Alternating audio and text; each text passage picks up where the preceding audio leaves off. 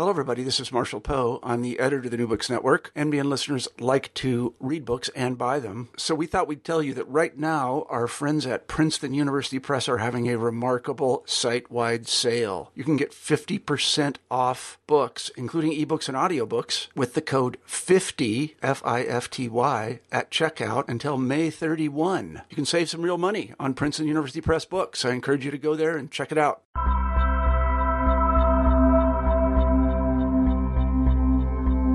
It's not often that a single person's life can reveal the dramatic social and political shifts of a community. From his youth, John Papa ʻīʻī, an important statesman and author, played a pivotal role in shaping and supporting the nineteenth century Kingdom of Hawaii. In Facing the Spears of Change, the life and legacy of John Papa ʻīʻī, Marie Alohalani Brown carefully traces the contours of his biography with nuance and beauty. The book is rich with detail and one of the few histories to put the vast corpus of Hawaiian language sources to use in understanding the island's past. John Papa ʻīʻī's life also serves as a rewarding vantage point for thinking about Hawaiian religion during the early years of the Kingdom of Hawaii and the expanding influence of Christianity.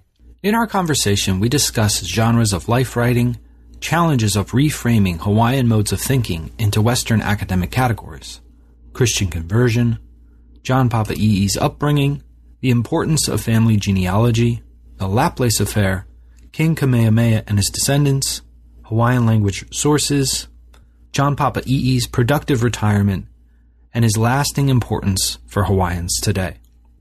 I'm one of your co-hosts, Christian Peterson, and thanks again for listening to New Books in Religion. Now, without any further delay, here's my conversation with Alohalani Brown about Facing the Spears of Change, the life and legacy of John Papa ʻīʻī. Welcome, Alohalani. Thanks for joining us on New Books in Religion. How are you? I'm doing well, thank you. How are you? I'm great, yeah. And I really I really enjoyed this book, Facing the Spears of Change. I think for for regular listeners, it will be an interesting change of pace, uh, both in kind of the content but also in the approach. Uh, so I'm looking forward to kind of getting into that. But uh, before we get into the book, we always start with a little bit a little bit about our authors. Um, so could you tell us a little bit about um, your background, um, how you got interested in uh, the study of religion, religious cultures, uh, perhaps uh, moments or mentors that were influential in shaping uh, your your approach? Okay. Well, like many other Hawaiians, I grew up uh, navigating two different cultures and two different belief systems. For example, um, on the one hand, I was raised a Catholic, and then on the other hand, though, I was also raised to respect Hawaiian gods, and it, the things were kept rather separate. So what actually started my interest in, in religion was when I was doing my M A thesis for Um, a, uh, a graduate degree in Hawaiian language, and I wanted to know more about the class of Hawaiian reptilian deities called mo'o, of which um, one is my aumakua, which means ancestral guardian. And so that started my my research into Hawaiian religion. And then later on, when I was doing my PhD studies in the Department of Religion, I wanted to uh, know more about John Papa ʻīʻī, a Hawaiian uh, historian and statesman who wrote a very long series in the Hawaiian language newspapers in the nineteenth century. And he speak he spoke quite a bit about Hawaiian religion, but also Christianity. So now, could you talk a little bit about how kind of it began to emerge? What kind of motivated you to uh, tackle John Papa ʻīʻī in, in this way, uh, kind of as a, a biography rather than kind of a broader historical approach or, you know, something like this? What what made you uh, kind of write the book in the way you did? As I was I'm one of the handful of uh, scholars who can easily access Hawaiian language and who enjoys doing research in Hawaiian language archives. And I kept running into John Papa ʻīʻī's, uh, his name and, and his series, and he wrote quite a bit about Hawaiian gods. And so in the end, I decided that I wanted to write something that would have significance for Hawaiian people today, and rewriting a bit of history as well, because a lot of the uh, treaties that have been done on things Hawaiian have been done normally um, from English language sources or uh, a handful of translated works. Six works, which form the supposed canon of things Hawaiian, but these six works were written by four Hawaiians, and ʻīʻī was one of them. And so I decided that it would be interesting, and and it was. It just recently won an award, actually. Yeah, congratulations. Thank you. Yeah, no, that, this was one of the things that I really uh, liked about your book, was you employed so many Hawaiian language uh, sources. Um, so uh, you, you kind of mentioned that uh, this very narrow canon was used in previous scholarship. Can you can you talk a little bit about why you thought uh, why you think uh, other scholars thought this was sufficient, um, and then can you talk about the the wide array of sources that you use to inform your project? Okay, I think that there was, in general, in an earlier time, up until recently at least, a ignorance in general about the great degree to which Hawaiians were representing themselves in the newspapers, beginning in eighteen thirty-four with the publication of the first newspaper and ending with the last issue of the last Hawaiian newspaper in nineteen forty-eight. So here we have, from eighteen thirty-four to nineteen forty-eight, educated Hawaiians uh, writing about a variety of topics. Now, in case you and your readers, uh, your listeners don't know this, we had one of the highest literacy rates in the world at the time of the Hawaiian Kingdom. And several of, uh, many Hawaiians were bilingual, trilingual. Some of them were studying at Lahaina Luna, the seminary that was created by Queen Kaʻahumanu and the missionaries, Lahaina Luna in, in Maui. And so we were an educated bunch. And uh, when scholars began writing about things Hawaiian, many of them could not access Hawaiian, and they had to rely on the handful of translated works, mostly of which uh, were translated by Mary Kawena Pukui. And there's something called the Hen's, uh, the Hen Notes, the Hawaiian Ethnography Notes for the Bishop Museum Archives. And Mary Kawena Pukui uh, dedicated her life, several decades of her life, translating these things. And then anthropologists and folklorists like Martha Beckwith would uh, use those uh, translations. And so today, of course, that is changing because we're recovering um, our language and our practices and things like that. So I thought that that was very important to um, show the the wealth of our archives. It has been calculated that if you were to um, type out all the newspapers on an eight by ten, um, eight by ten, eight by eleven, double space times Roman twelve, there would be well over a million pages. And some of those uh, newspaper series, for example, there was one, it was thirty-two installments, and it was called Ho'omana Kahiko, which you could translate as the old religion and the ancient religion. And this was written by Hawaiian students at the seminary. All right, so that's one. And as far as resources go, well, clearly Hawaiian language newspapers, um, many of which have been microfilmed, and then some have gone um, character recognition. Um, but what I did instead was I read every single page of every single newspaper published between eighteen thirty-four and eighteen seventy, which was the lifetime of John Papa ʻīʻī. And then I read another two years after that just to see if anybody was saying something about him. Um, but then again, um, the missionary record, their journals, their official correspondence is a valuable record. You have to understand that the first company of American Board of Commissioners for Foreign Missions, American Protestants, came over. Um, they arrived on March thirtieth, eighteen twenty.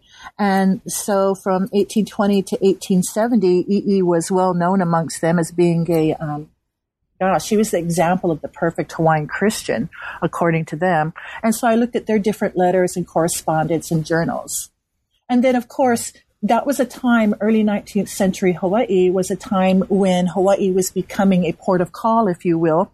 And so there's a lot of different captains' journals and other things um, that I looked at. So a wide variety of archives. Now, um, you're looking in relation to John Papa ʻīʻī specifically in uh, genres of life writing. Yes. And so could you talk about some of the ways that Hawaiians discuss the world, what kind of image of the nineteenth century do they give us, and why why was life writing becoming increasingly popular over this this century? Well, one of the things that I, I discuss in my book in the introduction, which is highly theoretical, is the different types of life writing genres that we had. Hawaiians were very interested in celebrating lives, and they did this to, through a variety of genres. Um, different kinds of chants through genealogies. And then um, once the newspapers started and they were exposed to American European genres, Western genres of of, of writing, they began uh, writing their versions of, of, of biographies or autobiographies. And what I discovered actually um, beginning in eighteen thirty-four with the first example, which was by Gideon La'anui, of the first example of, of what we would consider or understand as Western uh, life writing, is that even though they would profess to be writing autobiographies, it wasn't ever narrowly concerned with self, but with their ali'i, which is the ruling class. And I found that very interesting. And so one of the reasons why I thought biography would be a good approach is because you see Hawaiian history through the lens of John Papa ʻīʻī's life. And he lived in a very interesting moment because in eighteen nineteen, just after King Kamehameha the First had died, the prevailing religious, cultural, political system was officially abolished.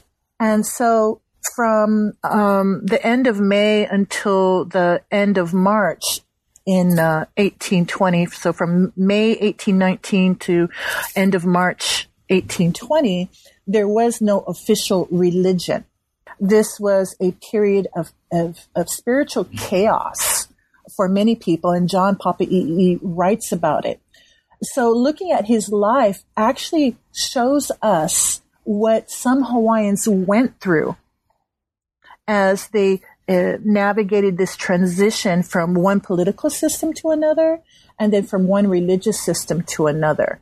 Yeah, and part of what I think also, uh, at least for, for me as a reader, was valuable in this uh, was I think you uh, highlight the problem of assuming the universality of analytical categories, where, you know, when we're trying to think about Uh, our own scholarship on uh, Hawaiian culture, the precon- uh, preconditions that we come with might not kind of overlay in the s- same way. Oh, yes. Um, so c- could you talk a little bit about or, or kind of maybe highlight uh, one or two of the challenges of reframing Hawaiian modes of thinking into into Western categories?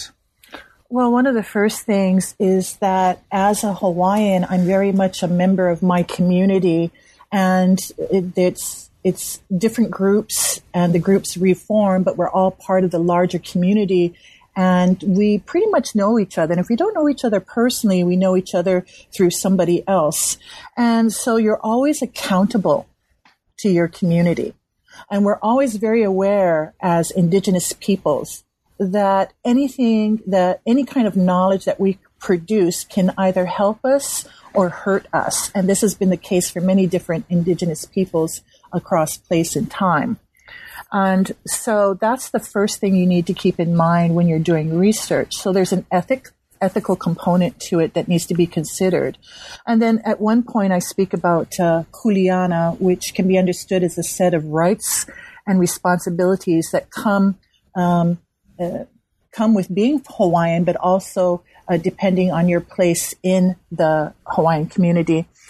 And so one of the things I thought about is, okay, so here I'm going to be writing about this man who was a public figure, and I thought about it a while, and I decided it would be okay to write about him because other Hawaiians wrote about him um, during the time in which he lived.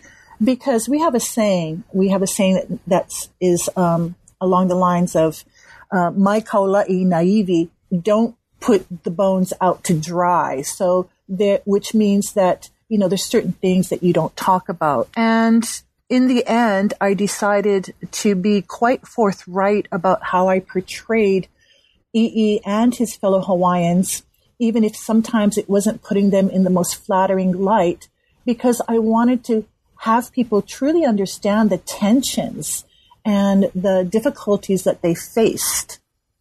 And so you have a, a more realistic idea of what it was like to live in this time. So analytical categories. One of the things, too, is my approach to writing about John Papa ʻīʻī's life and about um, Hawaiian religion um, in general is that we have our own theories and, and methodologies for producing knowledge. And so those are the type of uh, cultural values that I grew up with, and I blend those um, with my training as a Western scholar. This is great. Now, just one more thing before we kind of pop into the details of this important figure. Um, perhaps just for our conversation, we can foreground religion, and you've, you've already been doing that. Uh, but th- this is an important thread throughout the book. And you, as you mentioned, there are these kind of um, key transformations happening during his lifetime.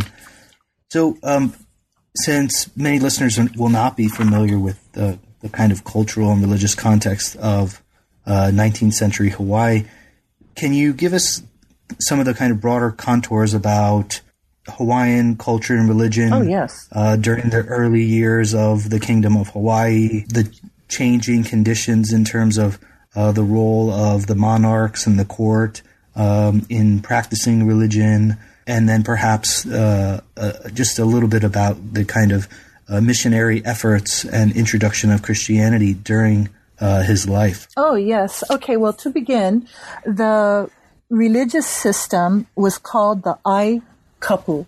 Ai refers to food and food consumption, and kapu refers to something that is sacred and therefore in need of um, restriction.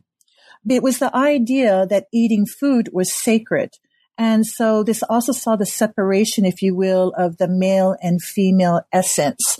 And in any case, what happened was it required women and men to eat separately, and it prohibited certain foods to women, which happened to be uh, the forms, the food forms that are associated with the major four male gods.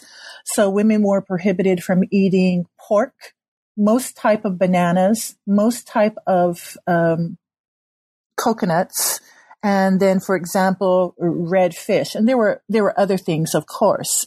And so John Papa ʻīʻī, for example, grew up in this system. And it's important to understand that that this religion was actually a not just a religion, it was a political system. And it was a cultural system. It affected nearly every aspect of Hawaiian life. So in eighteen nineteen, when Kamehameha's widows, he had many wives, but Kamehameha, um, but Keōpūolani was his sacred wife. Kaʻahumanu was a powerful woman, and she was his favorite right, wife. They convinced Liholiho, who went on to become uh, King Kamehameha the second, to abolish this system, and so he did. But well, this happened. It actually. Um, It, it resulted in a religious war. You have to understand that at one point in Hawaiian culture, the rule would be given to one person, and the war god, which was called Kū Kaʻili Moku, or Island Snatching Ku, was given to um, another relative, high-ranking ali'i, and so you would have the high priest of this great, powerful god, one of the, the most important gods that helped Kamehameha do the unprecedented feat of uniting all of the Hawaiian islands under one rule. And so when this happened, Kekuaʻolani, who had inherited the war god Kū Kaʻili Moku, uh, went to war with um, Liholiho's war general and was uh, lost and um, died along with his wife Manono. So that gives you a little bit of insight into what a, a, a huge change this was. This, this this system had been in place for countless centuries, and indeed its origins are in mythical times with the sky god named Wakea and the earth mother named Papahanao Moku, or the island birthing stratum, who are said in some traditions to be the parents of the Hawaiian Islands and Hawaiians. And there's different treaties on on why Kaʻahumanu and Keōpū, um, Keōpūolani might have wanted to abolish this system. Um, but I don't really cover it in my book. So those were the changing conditions. John Papa ʻīʻī recalls in in one of his series uh, installments that he threw himself down at Liholiho's feet and begged him to reconsider the abolishing this religious system. You have to understand that John Papa ʻīʻī had been the attendant to this king since they were children. They were separated by about three years in age. And ʻīʻī was the third generation of a of of an ali'i family, so a a, ruling, um, uh, a high-ranking family who had dedicated their lives to serving Kamehameha and his descendants. Um, other people have explained that uh, Liholiho and John Papa ʻīʻī were what we would call fourth cousins. But Liholiho, it's also important to understand, was considered a divine human. So this is also a change in condition. A question that I ask in my book that I could not find a question, an answer to, was after the abolishment of the aikapu, this religious um, system w- in which ali'i were considered divine, the highest ranking ali'i were considered divine humans, and that you could be put to death if you broke one of the prohibitions concerning their bodies. W- what happened after that? ʻīʻī never writes about that. That's something that needs to be explored. So this is the condition in which the um, American Protestants arrive in um, the beginning of eighteen twenty. And what's very interesting is that when they arrived and they were able to communicate with the king, Liholiho, he granted them one year. He granted them permission to stay in the islands for one year, but he directed John Papa ʻīʻī and another fellow named Kahuhu to go and learn from the missionaries and decide uh, whether it was worth keeping them around for more than a year. So that's an example of the kind of power that John Papa ʻīʻī had, because had he not found found their teachings valuable, he could have told the king to um, send them away. It would have been quite a different uh, historical situation there. Yeah, certainly. Now, this is great. You've, you've kind of introduced us uh, to kind of his early life, uh, explained a little bit about the genealogical reasons why he was able to kind of be in communication and in close um, connection with the, the ruling elite. As he became a young adult uh, and he's at the service of Kamehameha the third, uh, could you talk a little bit about um, the role Papa ʻīʻī played at this point, um, and some of the, the key developments that were happening under this kind of establishment of the new this new ruling power? Right. Okay, so the first thing that Queen Kaʻahumanu did, who was the Kuhina Nui, or co-ruler almost, but not quite, um, so something like a prime minister. She made ʻīʻī the attendant to the young king, and also he was to um, help the king learn more about uh, Christianity whenever there wasn't a missionary around. So right from the start, ʻīʻī was one of the first Hawaiians to become a convert to Christianity. And so he, Queen Kaʻahumanu, uh, early on traveled around the islands ordering Hawaiians to become Christians. Hawaiians did what their ali'i, the high-ranking uh, Hawaiians, their rulers, um, asked them to do. And my colleague, Jeffrey Kapali Lyon, is currently writing an article for um, uh, a local archive here about this relationship between Ali'i's orders and the promotion of Christianity. What happened is, because of Kaʻahumanu going around and telling everyone that they needed to become Christians, and when the young king, Kauikeauli, King Kamehameha the third, um, announced his, his intention for his nation, he said that it will be a literate nation and you will be a Christian nation. Now, what happens is several years later, um, uh, Queen Kaʻahumanu dies, and everything just falls apart. At this point, there were a lot of schools because literacy was an important part of promoting Christianity. And when she died, the king, um, oh gosh, just just walked away from everything that that he had said that he wanted for his his people, literacy and Christianity.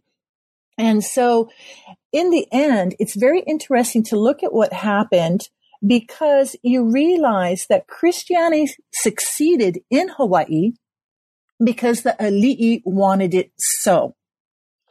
So missionary efforts, for example, um, it began with literacy.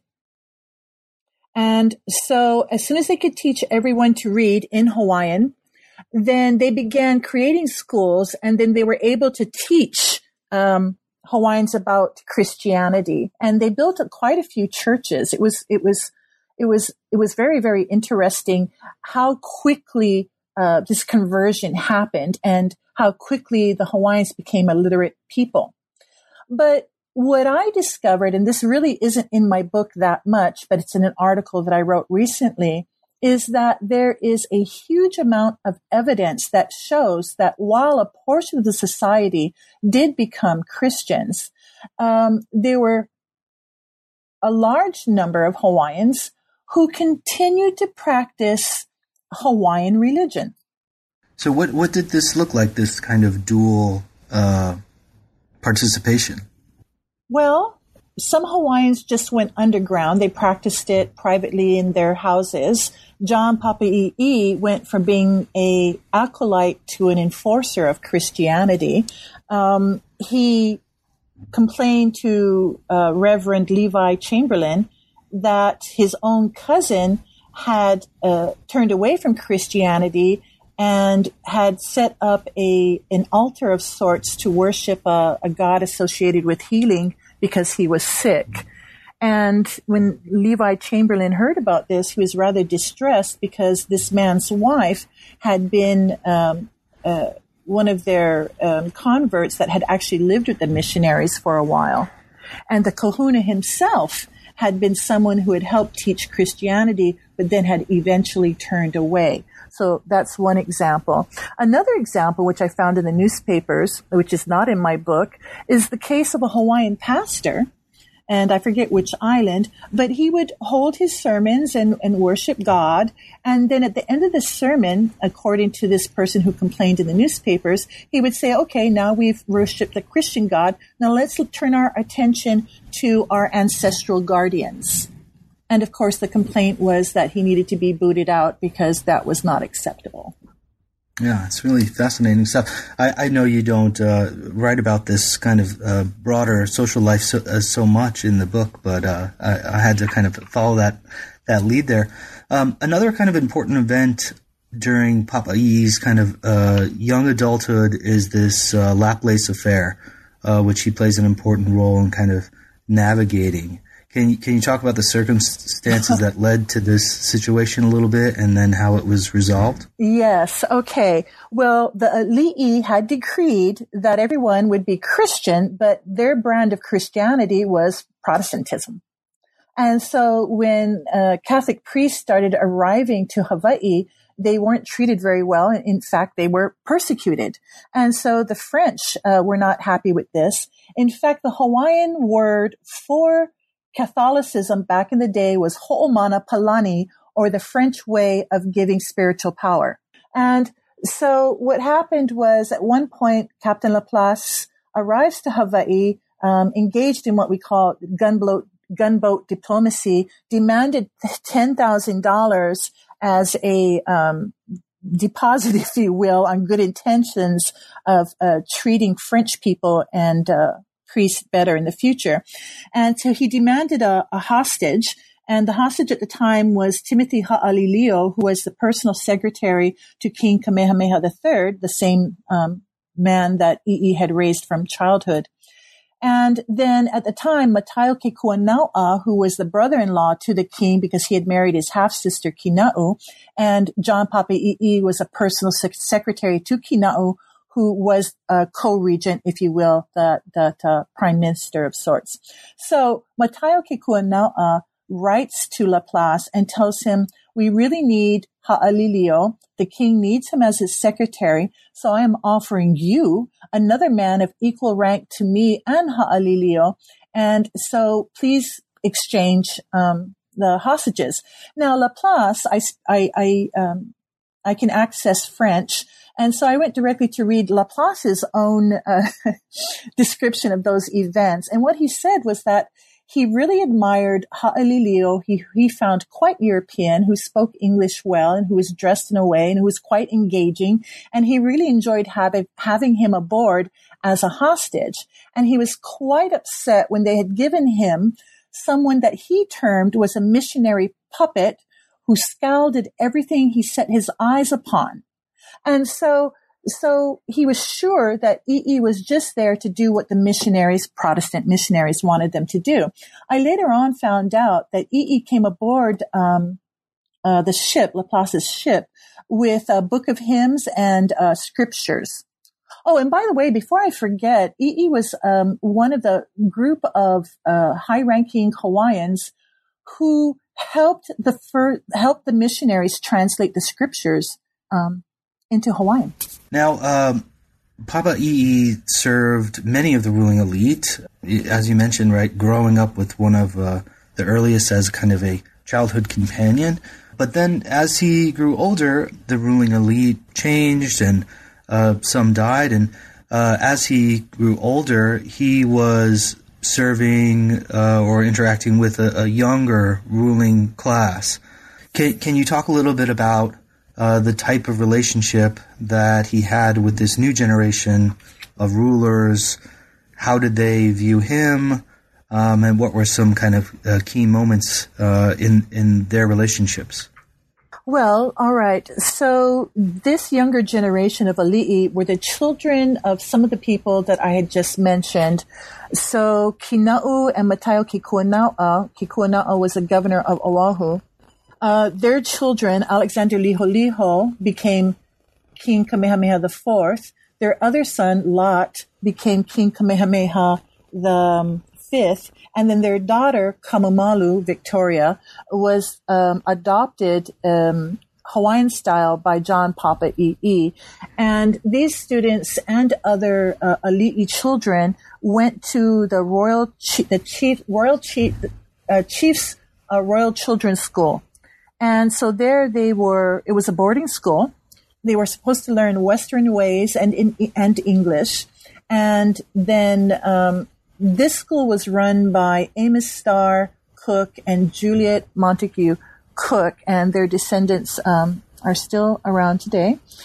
And so ʻīʻī, because he was um, the exemplary um, Hawaiian Christian, if you will, and because ʻīʻī had turned away from the old uh, ways of being, they, uh, William Richardson, another missionary, Reverend William Richardson, um, suggested to the king that John Papa ʻīʻī and his wife Sarai, also admired for the degree to which she was Christian, would be the guardians or attendant, the main attendant, if you will, or helpers to the cooks with these children. And at, at one point, there were well over ten children. And so ʻīʻī had a hand in raising um, these future kings and, and things.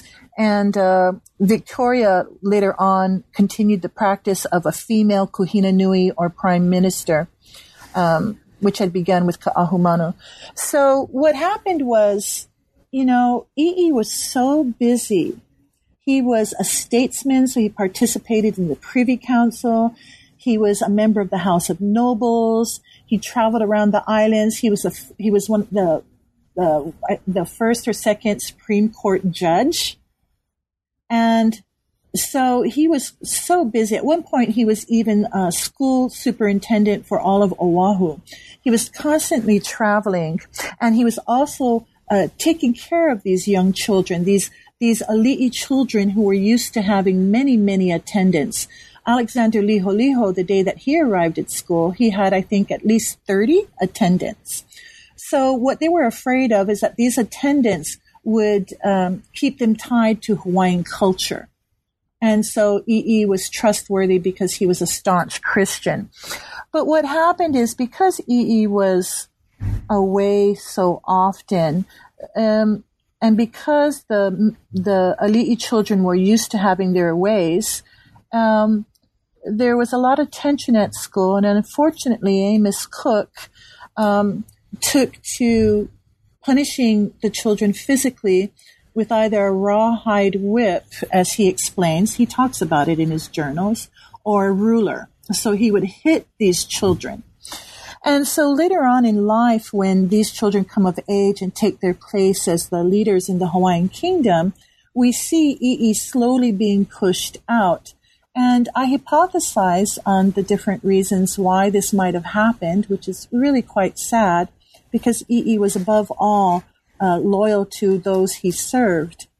And it might have been because he wasn't there to protect them from this physical punishment, but it might have also been because he was so old-fashioned in his ways, a certain idea of how things should be done, In, in, in a way that had worked for Hawaiians for many generations, and they were a new generation, and they wanted to do things differently. So it might have been also that ʻīʻī was an inconvenient older man who wouldn't let them usher in a time of change.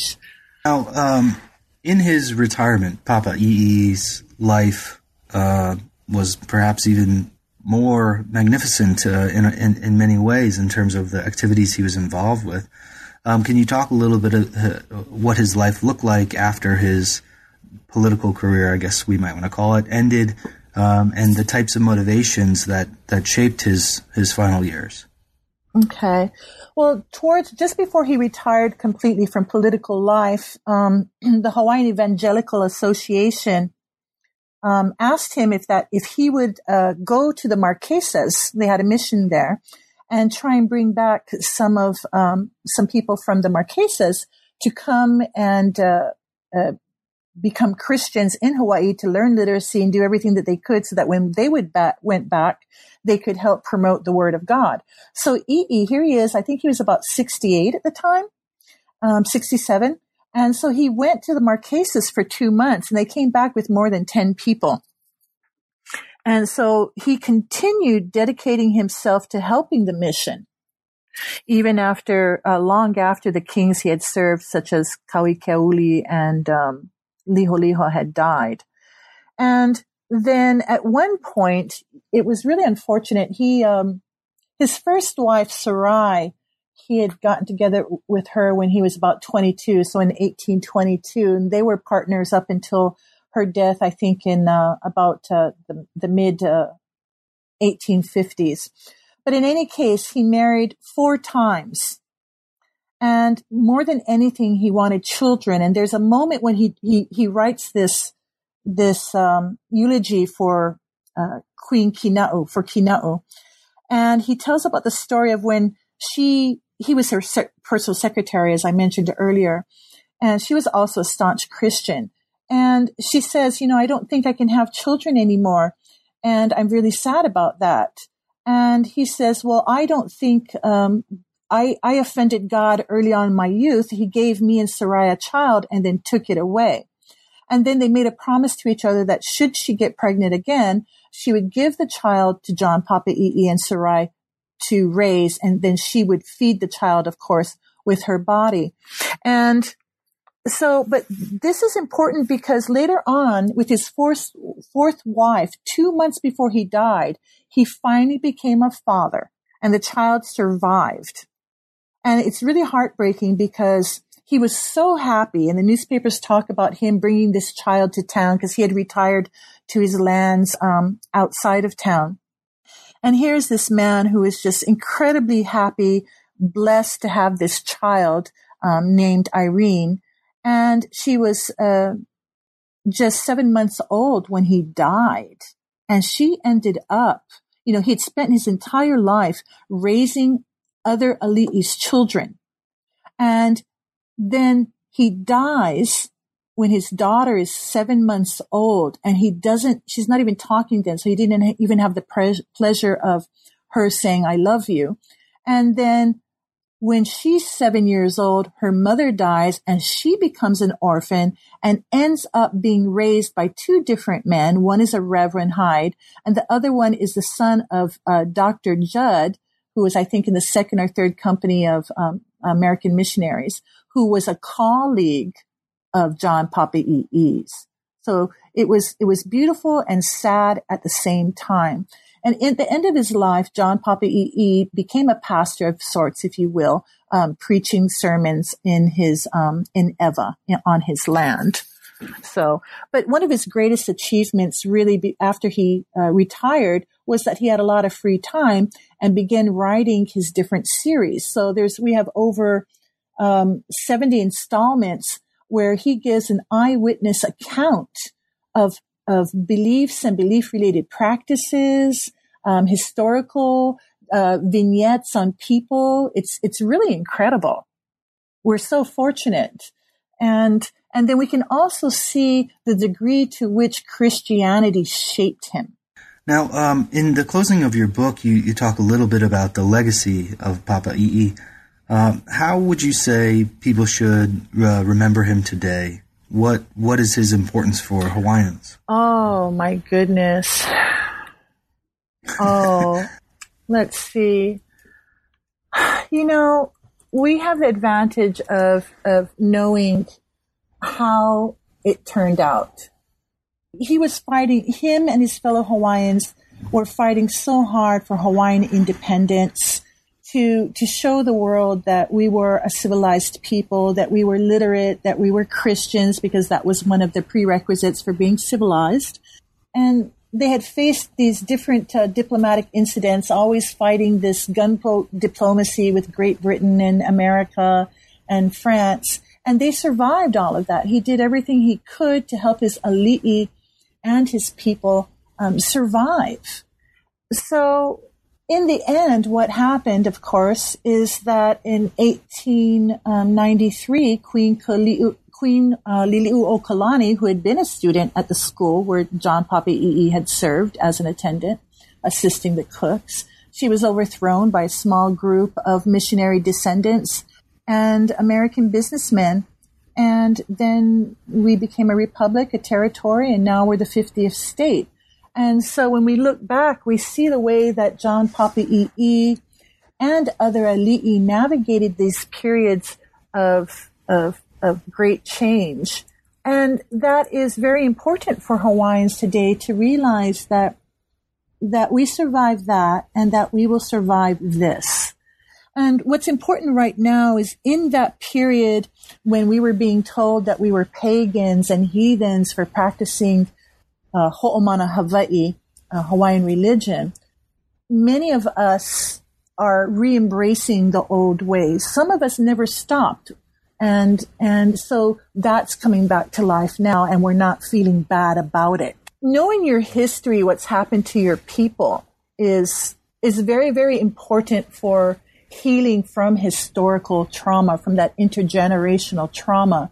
And that might be hard for some people to, to think about how that can be so when these events, the overthrow was in eighteen ninety-three. But let me give you an example from my own family.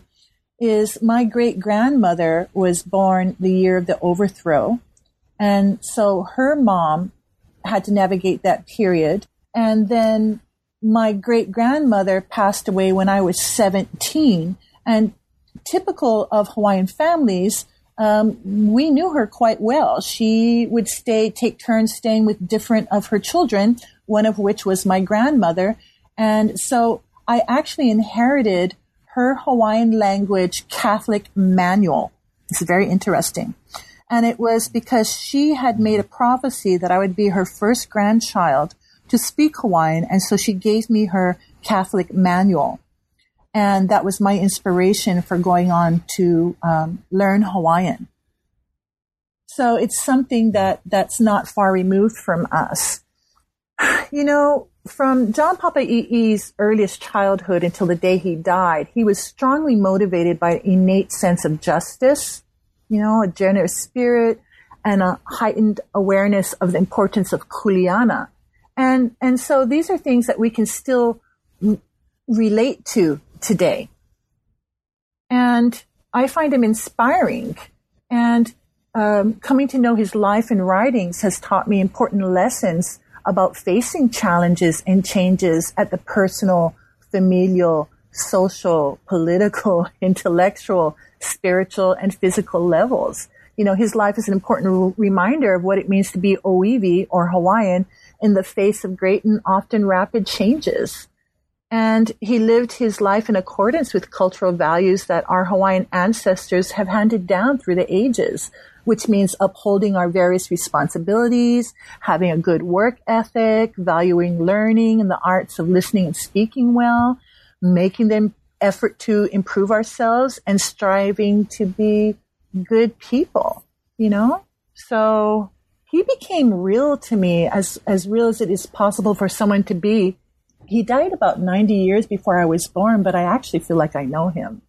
Well, it's a, it's a fabulous book, uh, one I really enjoyed uh, reading, and uh, I hope some listeners will check it out and get a copy and look through it. Obviously, there's great detail we did not get to uh, to cover here, but um, I think these kind of broader contours certainly will um, interest some folks. So uh, before we let you go, though, can you tell us a little bit about uh, some of the stuff you are working on now? Oh, yes. So I've continued my work on that class of Hawaiian water deities, which were, oh, they were so important in the earlier time in Hawaiian society. You have this class of Hawaiian reptilian water deities called mo'o. And they, some were honored as uh, war and politic deities. They were often fish pond guardians um, because they were thought to attract fish. Some of them were ancestral guardians, like in my case. And so they held a variety of roles in in Hawaiian society. And so they are also thought to mate with humans, which is how we have them as ancestral guardians. And they're actually really fascinating. They embody the life-giving and death-dealing properties of water, the element with which they're associated. And so right now I'm uh, wrapping up that book, which I will publish with U H Press, the same press that I published um, Facing the Spears of Change. I'm really excited about that book because, you know, reptilian deities um, have been around for a very long time. You can find them um, around the world in different cultures. And so mo'o continue to be important today for many Um, many Hawaiians. They're often associated with uh, continuity. So that's one thing I'm working on. I'm also continuing to do my work on the continuity and dynamicity of Hawaiian religion, which, uh, as I said, I had a, an article. It's called Mauna Kea, Ho'omana Hawaii and Protecting the Sacred, which was published in the Journal for the Study of Religion, Nature, and Culture. And that's going to be my third book. It's just very interesting to look, because when we stop and think of it, there's a little bit of a bias happening with Hawaiian religion, is because people just assume that what is traditional is something that is reified. And so my goal is to raise awareness, um, especially from my folklore training, about what tradition really is. And so, you know, even Christianity, if you will, has undergone its own um, transformation and evolution, Uh, as have other religions. So that's an aspect of um, Hawaiian religion I want to explore, and how these different uh, practices, beliefs, and belief-related practices uh, in Hawaiian history have continued until this date. And so that's something that uh, I'm working on right now. Yeah, it sounds like you're very busy. Yes, I am. But I love it. Yeah. Well, uh, good luck with everything, and uh, perhaps we'll be able to talk to you about one of those books down the road. Well, thank you so much for inviting me. I really appreciate it. Thank you so much.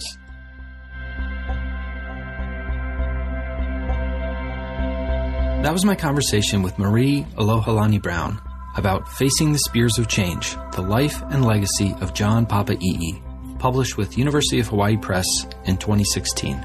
Thanks again for listening to New Books in Religion.